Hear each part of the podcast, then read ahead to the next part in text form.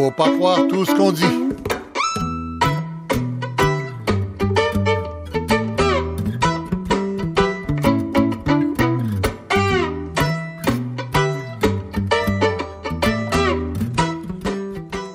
Il faudrait bien que le monde s'y fasse. Donald Trump a finalement été élu président des États-Unis d'Amérique. Il a commencé à choisir son entourage, un mélange de ses très proches, sa famille par exemple, et de notables du Parti républicain, ces gens de Washington qu'il a tant décriés, et qui entoureront le vice-président Mike Pence, qui aura vraisemblablement beaucoup de travail. Alors, on va essayer de faire une analyse euh, de la façon suivante. Euh, on aura Daniel Marien à Orlando, en Floride. Carl Grenier, euh, Daniel Marien, politologue et à l'Université de Floride. Carl Grenier, euh, l'Université Laval, un ancien négociateur d'entente commerciale internationale. Euh, Frédéric Saliba, le correspondant du Monde au Mexique. Jean-Louis Bourlange, euh, Sciences Po à Paris. Éric Tétrault des manufacturiers exportateurs du Québec en studio avec moi, avec Simon-Pierre Savard-Tremblay, le euh, blogueur, auteur de l'État succursale, la démission politique du Québec. Alors, je vais demander à chacun d'abord, en entrée de jeu, quatre jours après les événements, quelle est finalement votre réaction? Là? Pas plus que 40-45 secondes. Daniel Marien d'abord, tirez la première salve. Oui, bonjour. Euh, J'ai quatre aspects à souligner. Vous m'interromprez quand vous voudrez. Oui. D'abord, premièrement, il s'agit d'une révolte contre le système établi par les perdants de la mondial- mondialisation néolibérale. La présence de xénophobie et de racisme ne doit pas nous masquer le fondement économique de l'affaire. Ensuite, il y a une asymétrie marquée entre les supporters de Trump et les critiques de Trump. Les supporters l'ont tout de suite pris au sérieux comme président potentiel, mais souvent ne prennent pas ses propos littéralement au sérieux. Par contre, les détracteurs, c'est l'inverse. Ils l'ont jamais pris au sérieux comme président potentiel, mais prennent ses propos de façon euh, sérieuse. Troisième aspect, euh, les espoirs de renouveau économique que Trump a suscité vont être cruellement déçus. Et quatrième aspect, c'est une victoire électorale qui, à mon avis, illustre la décadence de la démocratie entraînée par la fragmentation des médias et l'explosion des médias sociaux qui permettent Oh euh, la circulation de mensonges. Tout un programme. Euh, Carl Grenier euh, à Québec. euh, Allez-y donc de votre impression euh, quatre jours plus tard à la réflexion? Oui, ben la première chose, c'est que contrairement au titre de votre émission, faut pas croire tout ce qu'on dit. Moi, je crois que comme pays étranger et éventuellement appelé à négocier avec euh, avec euh, la nouvelle équipe de M. Trump, on devrait croire, on devrait croire tout ce qu'il a dit. On devrait euh, se préparer au pire en espérant le meilleur, mais euh, c'est clair que euh, on est on est dans une période d'incertitude. Euh, Ces, ces, ces propos sont flous, parfois contradictoires sur la, sur la question économique. Euh, il veut renégocier l'ALENA. Je pense que ça touche surtout le Mexique. Euh, Oui. Mais euh, on peut pas exclure non plus que, comme disait mon ancien patron Bernard Landry, quand les Américains font des font des siennes, euh, visa le noir, tu as le blanc. Oui, et euh, allons euh, tout de suite à Mexico avec Frédéric Saliba. Vous m'entendez, Frédéric? Oui, oui, je vous entends. Oui, Bonjour. alors votre euh, votre impression durable en 40 secondes, quatre jours plus tard. Bon, écoutez, ben moi déjà je partage euh, assez bien les, avis qui ont été exprimés. Moi, ce que je pense, c'est qu'il va y avoir un avant et un après. Euh, cette élection marque beaucoup plus seulement les États-Unis. Elle va avoir euh, une, des répercussions qui vont être mondiales. Et, et c'est vrai qu'il faut aujourd'hui, en tout cas, se poser la question du côté des journalistes de savoir si réellement euh, on reflète euh, la société ou pas, parce que ce vote caché qui nous a tous surpris euh, a été détecté très très tard. Et ça, je crois que Hmm. euh, il y, a, y a une réflexion à se faire du côté de la presse et du côté des sondeurs Belle euh, par rapport à des phénomènes qui, qui vont arriver de plus en plus. C'est-à-dire qu'aujourd'hui tout est possible. Euh, les extrêmes peuvent arriver au pouvoir. À tout à l'heure, Frédéric Saliba. Et en studio ici, euh, Éric Tétrault, votre réaction quatre jours plus tard. C'est une élection, c'est un résultat que je pense on peut placer dans le cadre d'un mouvement de repli mondial qui inquiète, bien sûr. Euh, on peut assimiler euh, la décision des Américains à la décision des Anglais euh, Brexit. de Brexit, euh, même chose la France qui se tourne vers elle-même, l'Allemagne avec son sectarisme, c'est un peu la même chose. Tout ça met à mal le libre-échange et la théorie de la libre circulation des personnes et des biens qui crée la richesse et qui enraye la pauvreté, sauf qu'à court terme, le Canada peut être gagnant avec cette élection. Et euh, Simon-Pierre Savard Tremblay? Oui, quel phénomène, en tout cas. Quel phénomène, parce que Donald Trump a gagné deux fois autant dans les primaires que l'élection cette semaine contre son propre parti, en attaquant souvent ce que son propre parti avait fait au pouvoir ou en élection avec les, dernières candidatures. Un candidat qui a cumulé autant de gaffes aurait normalement chuté drastiquement, mais pas lui. C'est dire l'ampleur à la fois du phénomène et l'ampleur de la grogne surtout. Et puis Jean-Louis Bourlange euh, à Paris. Et puis à, à Paris, M. Bourlange, euh, quatre jours plus tard, qu'est-ce qui vous reste euh, en tête comme impression ou au cœur, ou je sais pas, qu'est-ce qui vous reste? Oh, une impression de, de, grande inquiétude et de profonde tristesse, parce que je crois que ce qui a triomphé euh, aux États-Unis euh, mardi dernier, euh, c'est vraiment le degré zéro du discours politique.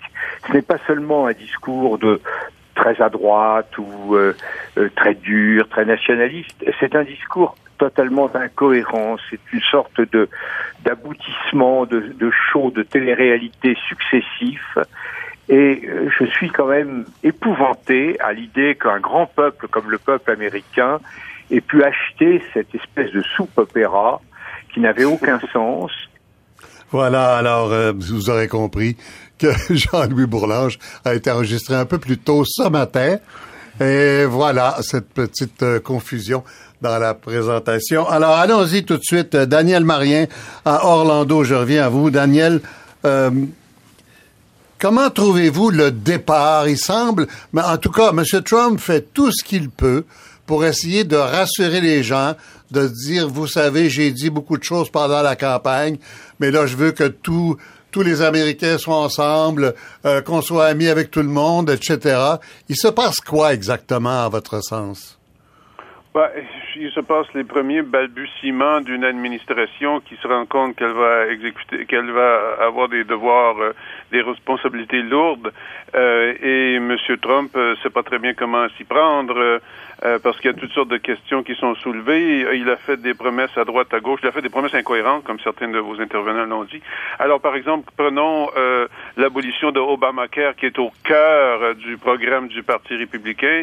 Eh bien, M. Trump donne une entrevue à Wall Street Journal et dit, vous savez, finalement, il y a peut-être des mesures d'Obamacare que je vais retenir. Ce qu'il a oublié de dire, c'est que le Obamacare forme un tout cohérent et qu'on peut pas, euh, c'est pas une, une, cafétéria où on peut prendre Ouais. la tarte aux fraises et Ouais. mais pas prendre le, le beefsteak. Surtout Alors, que dans, euh, dans le même temps, il y a des porte-paroles du Parti républicain. Euh, je pense que c'est Paul Ryan lui-même qui euh, disait que euh, euh, non seulement si on touche à Obamacare, euh, c'est un tout, mais c'est aussi Medicare pour les aînés et Medicaid pour les plus pauvres, et que tout ça se tient ensemble. Donc, on peut pas y aller de cette façon-là.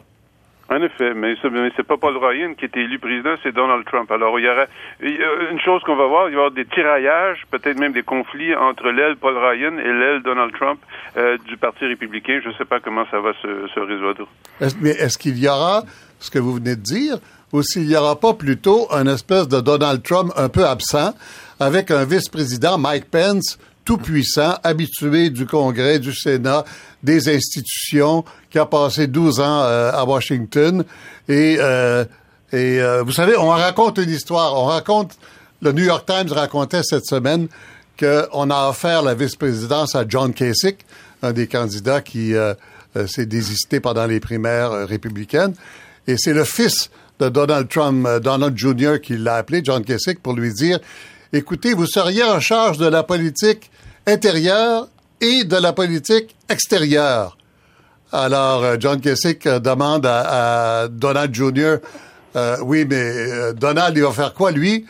Et la réponse, He will make America great again. Euh, alors, on est, est-ce qu'on est en pleine incohérence ou si on voit se dessiner euh, la reprise en main par le Parti républicain, tout simplement? La question est à moi. Oui, la question est à vous. Euh, euh, oui, on peut voir ça aussi. Euh, c'est possible. Ça, en fait, ça, ça, correspondrait assez bien au rôle que Donald Trump joue dans ses entreprises. Il est le, le salesman mais dans les détails, on a vu ceux qui ont, qui ont fouillé sa carrière ont vu que dans les détails de financement, par exemple, de ces entreprises, il laisse ça aux autres. Il n'est pas très intéressé par les problèmes compliqués. Il fait le salesmanship. Alors c'est possible que c'est ça qu'il fasse avec sa présidence. Mhm. Dans, la, dans la, la, réaction populaire, est-ce que ça vous inquiète beaucoup cette espèce de, de réaction en deux parties là, à gauche dans la rue? Euh, des manifestations qui sont plutôt calmes jusqu'à maintenant, mais qui ont quand même duré jusqu'à hier soir, jusqu'à vendredi soir, avec le slogan Not My President.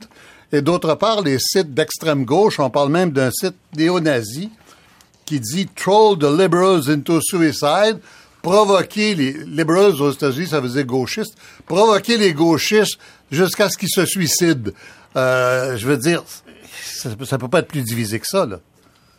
Est-ce que c'est sérieux ou si c'est des manifestations extrêmes, ça? Michel, encore à moi? Oui. Oui, alors, euh, non, non, c'est très sérieux. Non, non, écoutez, euh, je vous donne un exemple. Ma voisine travaille euh, dans le milieu hospitalier. Elle n'est pas médecin, mais elle travaille dans le milieu hospitalier. Elle est très contente de Donald Trump, l'élection de Donald Trump. Par contre, mon beau-père, qui est présentement à l'hôpital, son docteur, une, une, femme, et toute l'équipe qui le soigne ont pleuré le lendemain de l'élection. Ils sont abasourdis qu'on pense euh, rescinder Obamacare et on a vu un sondage qui montre que 58 des euh, voteurs, de, des électeurs de Mme Clinton ne sont pas seulement déçus, ils sont en colère. Alors, euh, oui, c'est tout à fait le, ce, ce, ce, gouffre ce, ce, ce, casme, c'est un mot anglais, euh, mm-hmm. euh, c'est très réel. C'est un mot anglais qui vient du français. Ah oui, voilà. oui, mais c'est donc la société est, est, est, divisée. Ça annonce des lendemains euh, difficiles, Ouleux. impossibles, quoi? Houleux. Houleux. Houleux. Bon, alors vous restez avec nous, Daniel Marien, Carl Grenier à Québec. Est-ce que ce sera aussi houleux sur le plan des affaires? Euh, Monsieur Trump veut euh, revoir l'ALENA, euh, veut tuer certains accords internationaux, et là on parle pas de l'accord sur le climat. Est-ce que Qu'est-ce qui va se passer sur le plan des ententes internationales, Carl Grenier? Ben, je pense que ça, c'est un des sujets sur lesquels il a été un peu plus clair. Euh, bon, d'une part, il veut renégocier l'ALENA, mais on sait qu'aux États-Unis, quand on parle de l'ALENA, c'est un mot de code pour désigner le Mexique. Euh, ah bon? ben oui, absolument. oui, mais c'est le Canada qui en souffre. Oui, on pourrait, on pourrait. Euh, je pense que là, il va y avoir, euh, il va y avoir des éclaircissements recherchés. Je trouve, pour ma part, par exemple, que euh, M. Trudeau et l'ambassadeur McNaughton, notre ambassadeur à Washington, ont été un peu un peu un peu trop rapide là à dire oui, on est prêt à renégocier l'ALENA euh, sans savoir qu'est-ce que qu'est-ce que M. Trump désire à propos de, de, de, du Canada là, dans cet accord-là.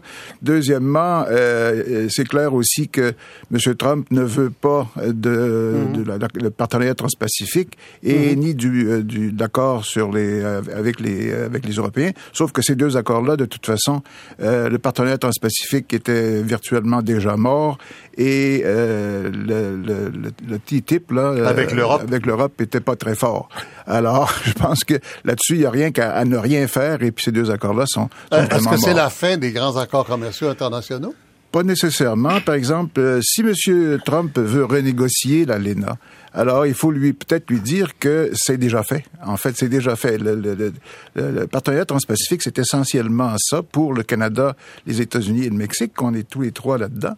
Euh, et euh, renégocier un accord, c'est assez rare en fait qu'on fasse ça. C'est trop compliqué. Alors on préfère beaucoup euh, négocier un nouvel accord qui euh, va un peu plus loin. En fait, c'est le cas. Mmh. En fait, c'était le cas du partenariat transpacifique. Mmh, mais il y, y, a quelque chose d'encore plus simple c'est d'y mettre fin, parce que pour négocier, il faut que tout le monde soit d'accord. Oh, Mais les États-Unis peuvent décider de sortir de l'accord. Ça, c'est plus radical. Oui, bah, il, pourrait, il pourrait le faire, évidemment. Il y, a, il y en a le pouvoir, ça c'est sûr. Il y a un préavis de six mois.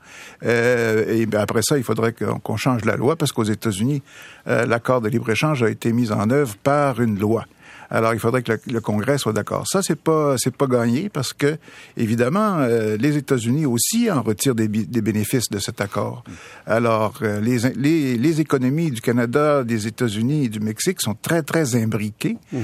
euh, on donne souvent l'exemple de l'industrie d'automobile euh, où les, les, morceaux et les, les parties, les, véhicules en fait traversent la frontière plusieurs fois avant d'être mis sur le marché. Mhm. Là-dessus, entre autres, il faut bien savoir que le Mexique, lui, il exporte surtout des produits finis. Hein. C'est un assembleur plutôt qu'un producteur de, de pièces. Mhm. Alors, euh, il y, a des, y a des intérêts majeurs en, en, cours, en, cause, là, et euh, c'est pas évident que les lobbies, les différents lobbies américains, qui sont toujours très, très, très actifs et très puissants, euh, acceptent cette, euh, une, une, une, remise en cause euh, complète, un, un, déchirement, si on veut, de, de, de, cet accord. Si on regarde plutôt euh, euh, le discours du Parti républicain comme tel depuis, euh, depuis quelque temps que la stricte campagne électorale de Donald Trump. Est-ce qu'on s'en va dans la même direction? Parce que je fais l'hypothèse là, que qu'on vient de faire euh, assez éloquemment avec Daniel Marien que le, en fait le, le vrai vice-président, le vrai président, ce serait Mike Pence. Oui, ben je pense que ça, ça. Un mélange de Mike Pence et de Paul Ryan au, à la Chambre. Quoi. Oui, ben, je pense que là, peut-être que Mike Pence n'aura pas la latitude que, que Dick Cheney avait avec euh, M. Bush fils. Ah non?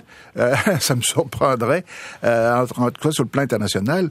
Euh, je, je, crois que Monsieur, Monsieur Trump veut quand même être le patron on le dit très très près des détails euh, dans dans ces dans ces mm. dans ces deals en fait euh, euh, même si bon il, il, donnait quand même pas mal de latitude à ses à ses adjoints partant de là aussi c'est très c'est très intéressant de de, de, de, constater que l'équipe qui l'entoure les, les, mm. son équipe rapprochée elle elle compte quatre membres de sa famille Mhm. Euh, apparemment, euh, il ne fait pas confiance vraiment aux gens qu'il engage. Il fait plutôt confiance euh, à ses proches, à ses véritables proches. Ça va être un drôle de mélange.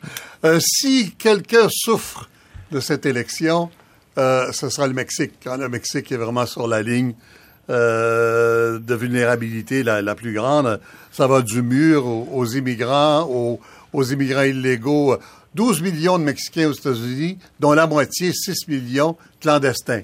Oui. C'est énorme. Ils envoient 20 milliards par année au Mexique dans leur famille.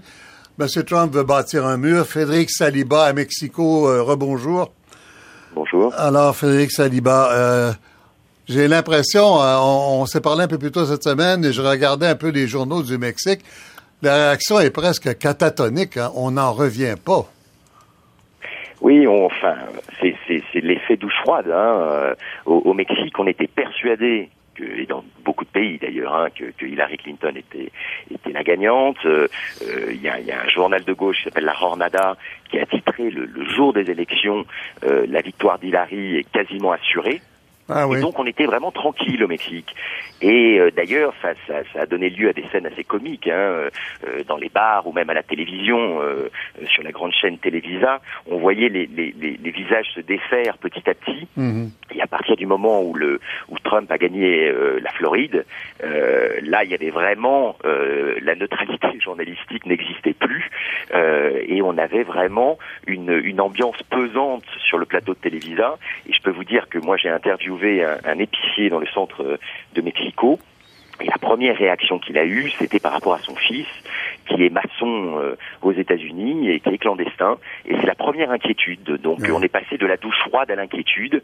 Et mmh. depuis, on est vraiment dans une dans une ambiance de gueule de bois. Hein, qu'est-ce que qu'est-ce que les autorités vous disent? Est-ce qu'on a commencé à calculer, par exemple, la pire hypothèse, combien d'emplois seraient perdus, combien de combien ça coûterait à l'économie nationale, etc. Alors, le discours des autorités du gouvernement est un discours très rassurant, et d'ailleurs assez étonnant. Euh, on a même l'impression d'une certaine naïveté. Alors, ils, ils nous annoncent que euh, ils ont en effet un plan d'urgence, qu'ils ont prévu les choses. C'est vrai que l'économie mexicaine est une économie qui a des finances saines, euh, l'inflation est contrôlée, ils ont des réserves internationales très importantes, ils ont des lignes de crédit du FMI, ils ont de quoi résister.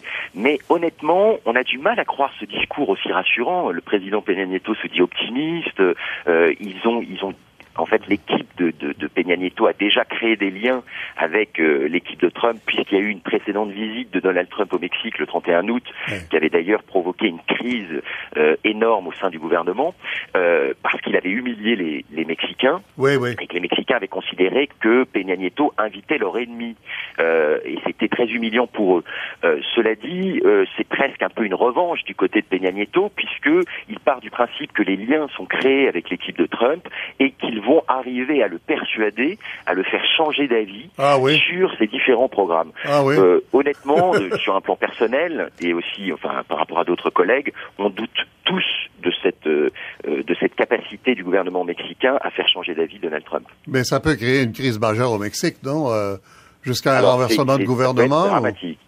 Ah oui, oui, ça peut être dramatique parce que le Mexique est complètement dépendant des États-Unis. Euh, c'est le premier partenaire commercial. Euh, les premiers investisseurs étrangers sont américains. Et puis surtout, on, on parle de 80 hein, 80 des exportations mexicaines, c'est bien ça?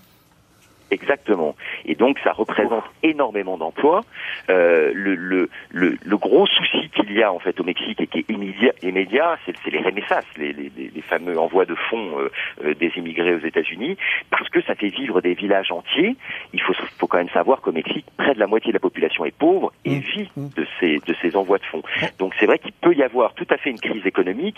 Il y a aussi une grande inquiétude par rapport à des retours volontaires, parce que vous savez que les, les flux migratoires entre les États-Unis et le Mexique sont quasiment nuls, voire se sont inversés. C'est-à-dire qu'il y a beaucoup de retours de, de, de migrants euh, ah, au oui. Mexique. Et là, on pourrait avoir une vague de retours massifs.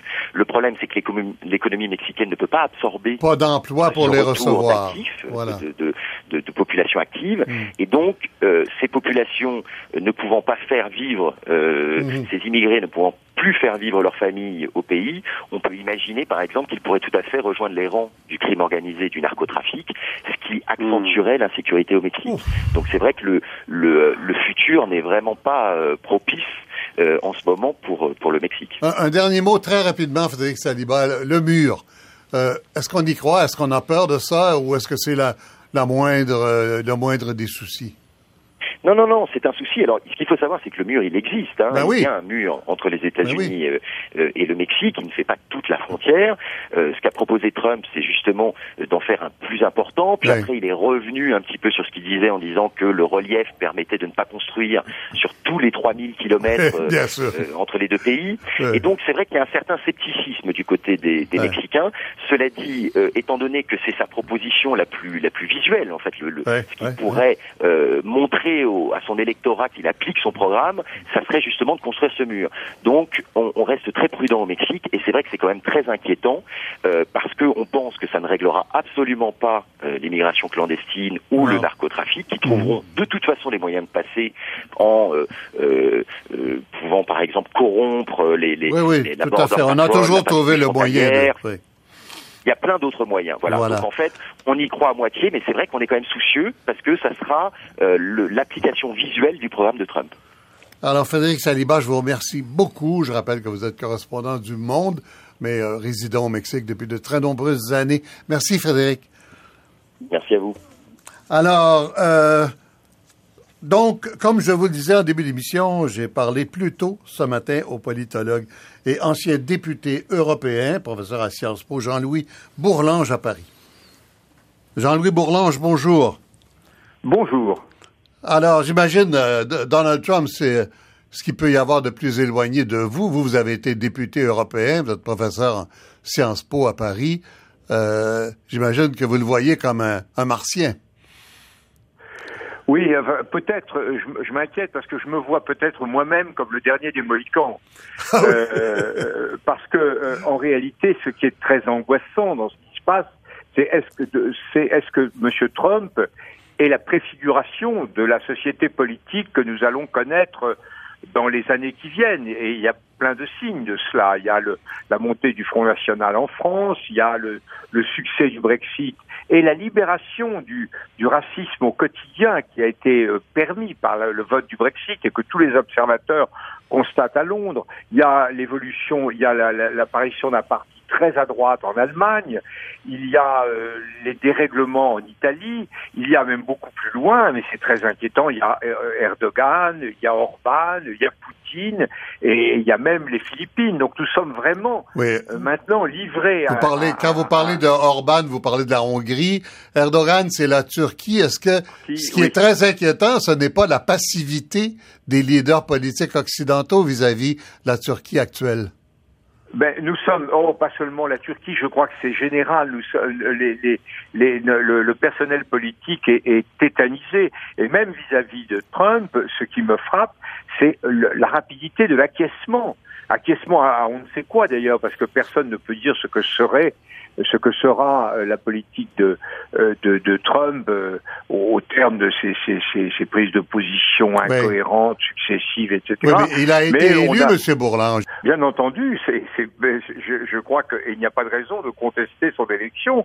Un démocrate doit respecter le verdict du peuple. Bon, mais voilà. ce qui est inquiétant, c'est qu'il ait été élu. Oui. Et c'est que des, des, des, des citoyens euh, de- qui représentent la démocratie, l'une des plus grandes, sinon la plus grande démocratie du monde, aient pu se reconnaître dans cette bouillie informe qu'on lui a servi pendant deux ans, alors qu'on a eu des discours que ce soit celui de, de, de d'Hillary Clinton euh, assez modéré mais très cohérent, que ce soit celui de Bernie Sanders euh, qui était également extrêmement porteur de, de- Ouais. d'espoir, Mm. qui ont qui n'ont pas qui, qui n'ont pas euh, Mm.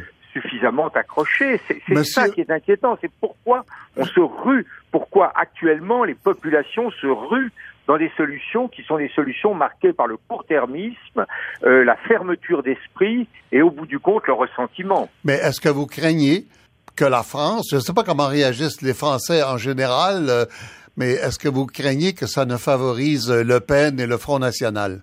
Je crois que c'est très, c'est pour le moins prématuré de dire cela. On va voir comment les Français vont réagir. Moi, personnellement, ce qui me frappe en France, c'est que le Front National fait la course en tête depuis de longs mois, mais qu'en même temps, quand on voit les, les, les, les, les- ce qui sort un peu de l'opinion actuellement, ce sont plutôt des personnages modérés, euh, relativement raisonnables, un peu du centre, comme Alain Juppé ou comme euh, Emmanuel Macron. Ben, Euh, alors on verra si ça se maintient, on verra si Trump, euh, l'élection de Trump change quelque chose, mais je crois que les Français, euh, même s'ils ont des tas de, de défauts, une certaine indolence, une Mhm, incapacité à se réformer, les Français sont, je crois, assez profondément attachés aux, aux valeurs qui ont fait qui ont reconstitué la civilisation européenne depuis 1945, qui sont des valeurs d'humanisme, des valeurs de, de, de progrès social, de lien entre l'initiative économique et la solidarité sociale, de respect de l'état de droit, euh, de, et, et même, bien que ce soit là beaucoup plus contestable, mais enfin, et même au bout du compte d'acceptation d'une économie euh, relativement ouverte, parce qu'on sait très bien que l'autarcie ne mène à rien. Oui, mais est-ce qu'il n'y a pas en France comme ailleurs, dans le peuple, une grande désillusion vis-à-vis le politique en général? C'est vrai qu'en Europe, peut-être que l'exutoire, c'est surtout l'Union européenne. hein, on blâme surtout l'Union européenne. Mais quand même, est-ce qu'il n'y a pas la, la même euh, la même perte de foi politique euh, en France qu'ailleurs? Absolument, il y, a, il, y a, il y a une désespérance politique énorme. Je vous corrige sur un point, on ne blâme pas plus l'Union européenne que les institutions nationales. Ah non? Les enquêtes sont formelles à cet égard. Le, les, les, institutions européennes sont très très très critiquées, Mhm. mais les institutions nationales plus encore. Ce qui, ce qui me paraît d'ailleurs très significatif, c'est qu'aujourd'hui, ce à quoi nous assistons, c'est à une crise générale de la solidarité politique. C'est-à-dire que ah, c'est d'ailleurs très intéressant qu'au moment même où les Anglais votent pour le Brexit, Oui. eh bien, le Royaume-Uni lui-même est menacé dans son unité par l'attitude des Écossais. Euh, on a une implosion de la Belgique. On a une implosion de l'Espagne et de la Catalogne. On a même en France, pour la première fois à- depuis les régionales, une montée en puissance d'un- irrédentisme, d'un d'indépendantisme corse assez, virulent. Donc on voit bien que partout, les sociétés politiques se décomposent, se replient sur des entités identitaires euh, euh, limiter ce repli sur des corporatismes administratifs ou religieux, le, le, la manif pour tous, ou, ou, ou, sexuel, le mariage pour tous. Vous avez, vous avez des corporatismes qui se forment et des, des, petites communautés et une absence totale de loyalisme à l'égard des grandes. Et ça, c'est quelque chose de dramatique, puisque les enjeux auxquels nous sommes confrontés sont des enjeux transnationaux Oui. que nous ne pouvons régler que par la solidarité, la mutualisation des intérêts, la mise en commun des solutions, le partage des ressources. Ça. Alors voilà Jean-Louis Bourlange euh, à Paris. Alors tout de suite en studio, Éric Tétrault, président des manufacturiers exportateurs du Québec. Éric Tétrault, j'ai lu de vos réactions dans les médias cette semaine. Vous êtes pas très inquiet pour le Canada, en tout cas. Non, je suis pas dans les nerveux. Euh, pour les deux questions les plus importantes pour le Canada, c'est, comme Carl l'a dit tout à l'heure, la question du libre-échange et aussi l'accès au marché pour nos sources d'énergie. Regardons le libre-échange. Un chiffre qui tue pour M. Trump depuis 88, depuis la mise en vigueur de l'accord de libre-échange entre le Canada et les États-Unis, puis ensuite l'élargissement au Mexique en 94, et s'est créé 58 de plus d'emplois manufacturiers aux États-Unis. Alors, pendant cette campagne, M. Trump a, par a parlé des emplois qu'on a perdus, mais il n'a jamais parlé des emplois que les Américains ont gagnés avec le libre-échange, et pourtant, c'est le cas. Il a blâmé d'ailleurs la perte d'emplois sur un exode vers le Mexique. Et là aussi, il se trompe parce que la plupart des emplois qui ont été perdus dans le secteur manufacturier ont été perdus à cause de la robotisation, de l'automatisation des processus. Et ça, c'est un mouvement mondial contre lequel même M. Trump ne Mais pourra les, rien. les, les, Alors. les usines euh, à, à salaire euh, très bas au Mexique, c'est pas vrai que ça enlève des Mais emplois? Ça existe aussi, mais la fabrication de masse est en perte de vitesse dans le manufacturier. On y va davantage sur les nouvelles méthodes manufacturières qui incluent la robotisation, Donc, l'automatisation des retour aux processus. États-Unis. Retour aux États-Unis. Le Canada, lui, est un fournisseur de l'économie américaine. Voyez ça comme ça. On n'est pas un assembleur, comme le disait Carl tout à l'heure, on est plutôt un fournisseur. 70 des On fait- on exportations fabrique du des Québec, pièces. on fabrique des pièces, Oui. des produits semi-finis. 70% des exportations manufacturières québécoises vont aux États-Unis. Alors écoutez, s'il y a une relance du secteur de l'assemblage manufacturier aux États-Unis, ben, le Québec pourrait être fichtrement gagnant d'une présidence Trump en ce moment. Je n'en sais rien. Peut-être qu'il faut C'est pas un des trop scénarios. fort. faut pas dire trop fort, mais euh, c'est un scénario qui est très plausible. Pour ce qui est de l'énergie, il ouvre la possibilité de descendre euh, Mm. les, les sables bitumineux au golfe du Mexique par Keystone XL. Si le Canada va chercher son prix mondial sur les ressources, c'est beaucoup de sous pour le gouvernement du Canada. Alors, à court terme, il y a de réelles possibilités pour le gouvernement canadien. Là où on est plus nerveux, c'est l'effet d'une gouvernance qui s'annonce erratique, à tout Ouais, le moins, ouais. sur les grands mouvements de l'économie mondiale. Oui. Est-ce que les États-Unis, en déficit, parce que c'est ce que M. Trump annonce, là, moi, j'ai pas vu de programme économique, mais je l'ai entendu dire deux choses. Des baisses Personne d'impôts. personne n'a vu, paraît-il. Non, alors, non, mais ça a été une série de déclarations Oui, contradictoires, d'ailleurs, Oui. euh, de, de la part de M. Trump. Mais si les États-Unis vont en déficit, comme le pensent beaucoup d'économistes, et ne jouent plus leur rôle de moteur dans l'économie mondiale, Mm, quel sera les mouvements, quel sera l'effet sur les mouvements économiques mondiaux? Là, il y a quelque chose à craindre là-dedans. Mm, Ce matin, j'ai lu en m'en venant, l'Economist Intelligence Unit classe la présidence de M. Trump comme étant un plus grand danger que le ralentissement en Chine et le Brexit. Ça veut tout dire. Alors, les économistes, à moyen et Oh. long terme, il y a des économistes qui sont nerveux. Mais au Canada, je pense que pour Et c'est l'instant, qui ce groupe qui classe euh, l'Economist Intelligence Unit, c'est une, euh, c'est un, c'est un, l'un, l'un des baromètres de la revue The Economist. Alors, vous irez, vous regarderez ça, Oh. ça veut quand même tout dire. Alors, plus dangereux que le Brexit? plus dangereux que le Brexit Oui. pour ce qui est de l'effet sur l'économie mondiale. Oui. Pour ne rien dire du, du manque total d'intégration qu'il y aura entre l'économie mondiale qui, qui, qui vire tranquillement vers l'économie verte et les États-Unis qui, c'est ce que je pense, avec M. Trump, n'iront pas du tout là-dedans.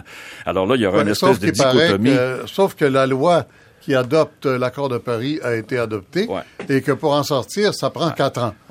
Trois ans, adopter une loi ouais, pour l'année d'après. Ça Oui. veut dire quatre ans. c'est vrai. Et Mais- la présidence Trump sera peut-être finie. C'est vrai, mais ils sont, mais, sont, mais ils sont pas obligés entre-temps de se lancer dans la technologie verte et on Non. compte beaucoup sur les États-Unis comme moteur pour ça. Alors donc, à court terme, peut-être des gagnants au Québec et au Canada. À moyen et long terme, de l'inquiétude. Voilà. Euh, Simon-Pierre Savard-Tremblay. M. Bourlange parlait tantôt de crise générale de la société politique. Vous êtes un jeune sociologue intéressé par la politique. Euh, Avez-vous peur du monde dans lequel vous embarquez? Est-ce que j'ai peur? euh, peur est un grand mot, là, dans le cas présent? Ben, peur dans le sens où euh, ce ne sera pas celui de papa, maman et, et grand-papa, là, ça c'est clair. Non, non, c'est certain, parce que les leviers de pouvoir échappent de plus en plus au, monde politique, justement. Mhm. Les leviers de pouvoir, euh, puis votre, votre intervenant français, effectivement, parlait de la crise de confiance à l'égard des institutions. Les institutions nationales sont de plus en plus impuissantes. On les a mis dans une espèce de moule où elles ont un rôle très, très limité qui est celui de faire du, service à la clientèle, finalement. Les institutions supranationales, elles, sont en, sont en hausse, puis toute tout cette espèce de d'univers de grands traités supranationaux, de montée des corporations, des transnationales, euh, tout ça, on éloigne beaucoup les leviers de contrôle que le, que le citoyen peut avoir de manière directe sur sa collectivité. Donc, c'est un déficit démocratique qui est véritablement en train de, de s'accroître. Euh, j'écoute ce que vous dites, puis je me dis, élire Trump, c'est un réflexe assez sain de la population. Alors, c'est élire la personne qui a dit la machine nous échappe, est contrôlée par du monde en haut qui nous écoute pas. Reprenons le pouvoir, que ce soit vrai ou non, c'est ça que les gens ont acheté. C'est ce qu'il a dit, mais que va-t-il faire aussi? Ça, c'est une autre question. Puis il y a eu beaucoup de propositions contradictoires là-dessus. Prenez par exemple aux États-Unis, s'il y a bien une institution qui est très très forte, c'est Wall Street. Au départ, M. Trump disait, moi, je vais domestiquer Wall Street, je vais pas les laisser s'en sortir comme mm-hmm. ça, je vais pas les laisser euh, échapper à leurs responsabilités comme ça. Mais en bout de ligne, on a vu que, bon, plusieurs engagements qu'il y avait eu, par exemple, au début, il était question, il voulait même ramener au début la euh, loi Glass-Steagall, qui, elle, avait été adoptée euh, pendant la crise de 29 Mhm. Alors, ça, l'idée de cette, de cette, euh, de cette loi-là, c'était qu'on séparait les activités des banques. Autrement dit, que les banques commerciales pouvaient pas aller risquer l'épargne des gens. Puis, en cours de route, on a vu qu'il a dit au contraire, je ne veux pas casser les grandes banques. Donc, c'est toutes sortes, toutes sortes de déclarations contradictoires qui veut jouer à la fois à l'opposition à l'establishment financier et bancaire, mhm. puis en même temps dire, en même temps vouloir les rassurer, c'est entouré de quelques personnes euh, issues de ces milieux-là. Euh, il avait d'abord dit les fonds d'investissement, je vais les taxer plus. Finalement, il a dit je vais les taxer moins. Mhm. Donc, mhm à quoi s'attendre avec ça, c'est pas évident. C'est là qu'on parle d'incohérence. Oui, c'est là qu'on parle d'incohérence, mais il faut voir aussi, il faut se demander, est-ce que c'est lié au fait qu'une fois investi candidat républicain, il s'est dit, je vais me mettre plus dans le moule républicain classique, traditionnel, donc je vais déplacer moins d'air, c'est possible aussi. Surtout dit, euh, j'ai besoin de gens qui connaissent la machine, après avoir dénoncé la machine oui, mais on peut dire que lui-même... Toutes ces journées-là, toutes ces semaines-là. Lui-même qui vient de l'immobilier, un domaine quand même assez spéculatif, il connaît, il la connaît lui-même personnellement. Il, puis il arrêtait pas de se vanter qu'avec sa, la grande compagnie qu'il avait fondée, il savait comment ça marchait ce milieu-là. Ouais. Puis... Euh, euh, que va-t-il faire par rapport à la, à la, finance qui est de plus en plus euh, qui met de plus en plus en tutelle les États? Je ne sais pas puis c'est dur à dire. Mais c'est clair qu'aux États-Unis en ce moment la plupart des grandes banques qui sont aussi puissantes qu'avant la crise de 2008, puis leur faillite entraînerait la chute mm. de l'économie mondiale. Donc, il y a quelque chose à faire là, assurément. Sur le plan sociologique, puisque vous êtes sociologue, mm-hmm. ce double mouvement là, des jeunes euh, d'extrême droite sur les réseaux sociaux et de gauche dans la rue, not by president, vous mm-hmm. voyez ça comment? Ben, écoutez, il y a toujours, il y a toujours quand un personnage aussi polarisant que ça gagne, il va par définition polariser. Ça, ça va de soi. Ça va de soi. Ceci étant, ce qu'il y a de plus intéressant, je trouve, c'est de regarder les mouvements électoraux. Quand on regarde, on peut regarder bien sûr la carte qui sépare les États entre rouge et mhm. entre bleu, mhm. mais quand on regarde les comtés, on voit bien que euh, les coins les plus touchés par la désindustrialisation n'ont pas, euh, ne sont pas allés autant en faveur de Mme Clinton qu'elle l'aurait voulu. Mhm. Donc, peu de reconnaissance chez ces gens-là qui se seraient reconnus chez Bernie Sanders, mhm, mhm. mais qui ne se sont pas reconnus dans Mme Clinton. Mhm. Puis aussi, on voit évidemment le fameux clivage entre grandes agglomérations, qu'on pourrait dire mondialisées, et euh, monde rural. Donc, il y a véritablement une grogne. Elle a paru dans, dans ce vote-là. Puis c'est très, très intéressant. Puis j'ai hâte de voir les études électorales plus approfondies dans les prochaines semaines. Euh, Daniel Marien, est-ce que euh, est-ce qu'on peut faire l'hypothèse que Bernie Sanders aurait fait meilleure figure que Hillary Clinton? On pourrait faire cette hypothèse-là, mais parce que justement, il parlait, c'était lui aussi un outsider finalement, et il parlait d'une certaine façon des mêmes thèmes euh, qui ont euh, porté M. Trump au pouvoir. Il parlait de, du, de la, de, de la de décadence, du déclin, pardon, euh, de la vie matérielle pour les couches populaires aux États-Unis. Il mettait l'accent là-dessus. Mhm, il en mhm. parlait avec des solutions très différentes de, de M. Trump. Euh, donc, euh, d'un certain point de vue, on pourrait penser qu'il aurait fait un meilleur candidat contre Trump euh, que Mme Clinton. D'un autre point de vue, euh, Monsieur Sanders a enrobé ses projets concrets dans le langage du socialisme. Ça, c'est très difficile aux États-Unis. Ça marche peut-être avec les millennials, les jeunes qui n'ont pas connu la guerre froide, mais avec l'électorat en général, le socialisme, c'est un terme d'opprobre, c'est un terme c'est comme le bonhomme 7 heures. Hein? Ben, c'est un mot euh, sale, oui. Alors, si monsieur, si monsieur, monsieur Sanders aurait très bien pu enrober les mêmes objectifs concrets dans le langage de la liberté, hmm. de la promotion de la capacité de l'individu de faire ses choix. Mais il a continué dans sa trajectoire comme il vient du Vermont, c'est quand même un petit État qui a sa propre culture politique, qui n'est pas reflétée dans d'autres États-Unis. Ça fonctionne. Il a été maire de Burlington, il a été gouverneur, il a été sénateur, etc. Ça fonctionne au Vermont, ce discours socialiste. Mais euh, à, l'ensemble des États-Unis, c'était traîner un boulet. Alors, je ne sais pas exactement ce qui serait passé. Ça aurait été peut-être plus intéressant qu'une compétition Trump-Clinton, euh, parce que elle, c'est vraiment le, système établi. Euh, mais c'est très difficile de prévoir si M. Sanders aurait battu M. Trump. Oui, mais le système établi, il revient en force, semble-t-il, surtout si le vice-président Mike Pence exerce le vrai pouvoir. En effet, en effet. Euh, Monsieur Trump est tellement incohérent euh, qu'on ne sait pas très bien à quoi s'attendre, sauf qu'on s'attend à ce que ce soit très différent. Euh, mais dans quelle direction précisément, euh, mm. je ne sais pas. Et moi, j'insisterais que Monsieur euh, Trump a un programme économique qui ne résoudra pas, certains ne, ne, résoudra pas les problèmes. Certains de vos invités ont parlé d'évolution structurelle, de technologie, etc. Euh, c'est pas la réduction d'impôts des plus riches et les crédits d'impôts pour les plus pauvres qui vont qui vont fermer l'écart entre les riches et les pauvres, euh, que les, les, les, hmm. propos de M. Trump euh, ne seront, s'ils étaient appliqués par le Congrès, ce qui reste à voir parce que les républicains au Congrès sont pas nécessairement d'accord euh, sur toute la ligne, s'ils étaient appliqués à la ligne, je ne pense pas que ça fonctionnerait comme programme économique et la frustration économique qui, qui, qui a alimenter cette euh, rébellion euh, va continuer, va se poursuivre. Et là, ma question à moi, c'est devant un programme économique qui fait échec s'il est appliqué, est-ce que M. Trump va se radicaliser encore plus? Est-ce qu'il va en remettre dans euh, la xénophobie ou se lancer dans une campagne internationale d'aventure? Ça hmm. m'inquiète. Ce qu'il faut savoir aussi, d'ailleurs, si, vous me permettez rapidement, oui, c'est que les effets de la crise de 2008 sont encore en grande partie là, aux mhm. États-Unis présentement. Les partisans de Mme Clinton martelaient le chiffre de 4,9% de chômage, qui est historiquement extrêmement bas, mhm. mais c'est une fiction statistique, dans la mesure où le chômage, que ça veut dire comme indicateur, c'est que vous n'avez pas d'emploi, mais que vous n'en cherchez pas non ben plus. Donc, tandis que quand on regarde véritablement ceux euh, qui euh, en situation de déprime ont aussi abandonné l'idée de chercher un emploi. Là, c'est très, très haut. Il y a à peu près 84 millions d'Américains qui sont en âge de travailler, donc qui n'ont pas d'emploi et qui, n'en cherchent pas. Ce qu'il faut regarder, donc, ça veut dire que c'est 15 millions de plus qu'avant la crise. La crise, elle est encore là.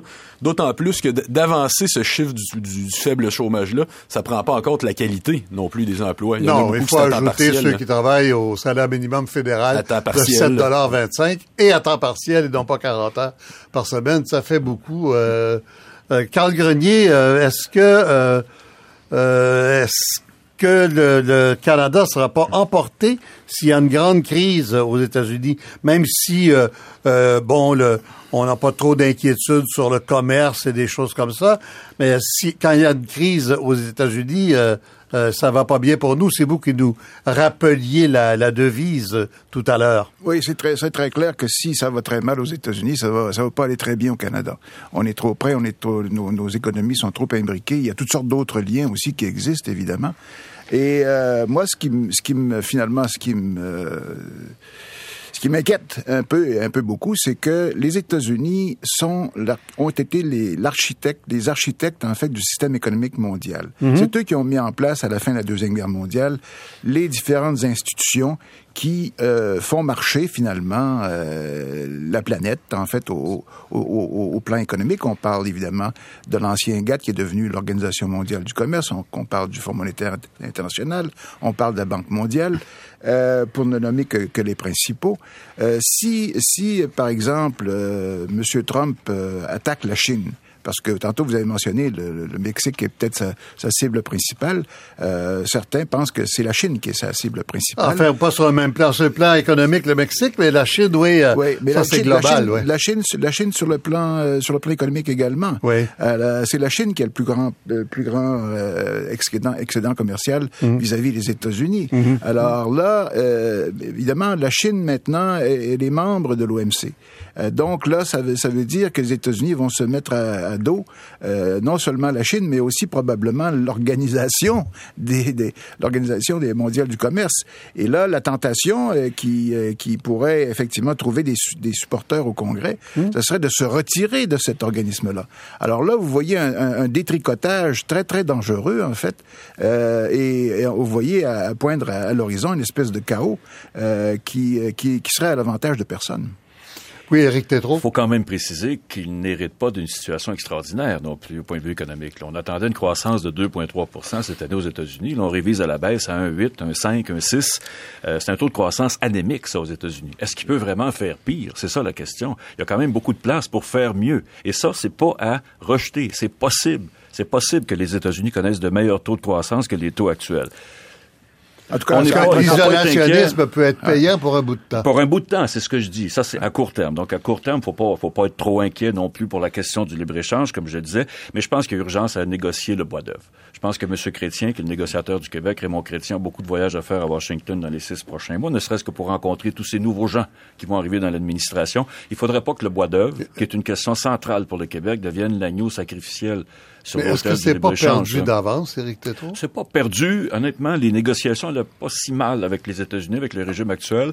C'est sûr que les États-Unis ne voudront jamais reconnaître le régime particulier du Québec, mais il faut quand même y aller. Il faut négocier. Et il faut pas se contenter de la chaise vide. Il faut y aller. Euh, c'est un bois d'œuvre, Carl Grenier, euh, oui. un mot. Oui, ben écoutez, les négociations étaient au point mort là. Il était au point mort, elles étaient au point mort ces négociations là parce que euh, il faut savoir que l'essentiel de la politique commerciale des États-Unis, elle est faite par les groupes d'intérêt. Alors, parle pour le bois d'œuvre, évidemment, c'est ce qu'on appelle la coalition. Ben, comme disait Et... le vieux sénateur, il y a une Syrie par État, c'est pour ouais. ça qu'on ne réglera pas. oui, alors c'est ça. Mais là, euh, disons que les, la, la, on a eu trois accords qui ont, qui ont restreint notre accord, notre, notre accès, pardon, au, au mm. marché américain. Chacun de ces accords-là a été plus restrictif que le dernier. Et celui qu'on nous propose, là, mm. euh, ben, évidemment, là, il ferait mourir une bonne partie de l'industrie. Euh, c'est pour ça que les, les, négociations se sont arrêtées. Euh, on voit mal comment euh, l'élection de M. Trump pourrait être mmh. pourrait rendre mmh. ces négociations-là plus plus, plus difficiles. Non, en fait, elles sont déjà très très difficiles. Bon. Ben, c'est parce que mon propos est de dire si ça va mal, c'est il faut toujours ben pas ne pas y aller. Il faut que tu y ailles. Il faut que tu ailles négocier ce que tu peux négocier avec eux. Ce que je disais, c'est que je pense pas que le libre échange va être mis à mal par M. Trump, mais il y aura certainement une grande tentation de renforcer mmh. les politiques protectionnistes dans certains secteurs particuliers. Mmh. Par exemple, renforcer le Buy American Act, mmh. qui va qui va exiger de plus grande euh, une plus grande part de production aux États-Unis dans le cadre de la, dans le cadre, par exemple, de notre pas dans le cadre, mais dans le pour ce qui est de notre transformation métallique, oui. exactement. Regardez ça, les marchés publics avec les infrastructures. Par oui, à Marc oui. Dutil chez Canam, lui il a des raisons d'être plus nerveux aujourd'hui. Mais pour ce qui est du taux de croissance et de l'économie américaine, honnêtement, ce serait difficile de faire pire. Oui. Euh, écoutez, il reste une minute. Daniel Marien, euh, à quoi faut-il faire attention en premier? Là, à, sur quoi va-t-on sentir la main du nouveau président? Je suis incapable de répondre à cette question. euh, je pense que moi, je suis la politique américaine de près et là, en théorie, euh, rescinder Obamacare.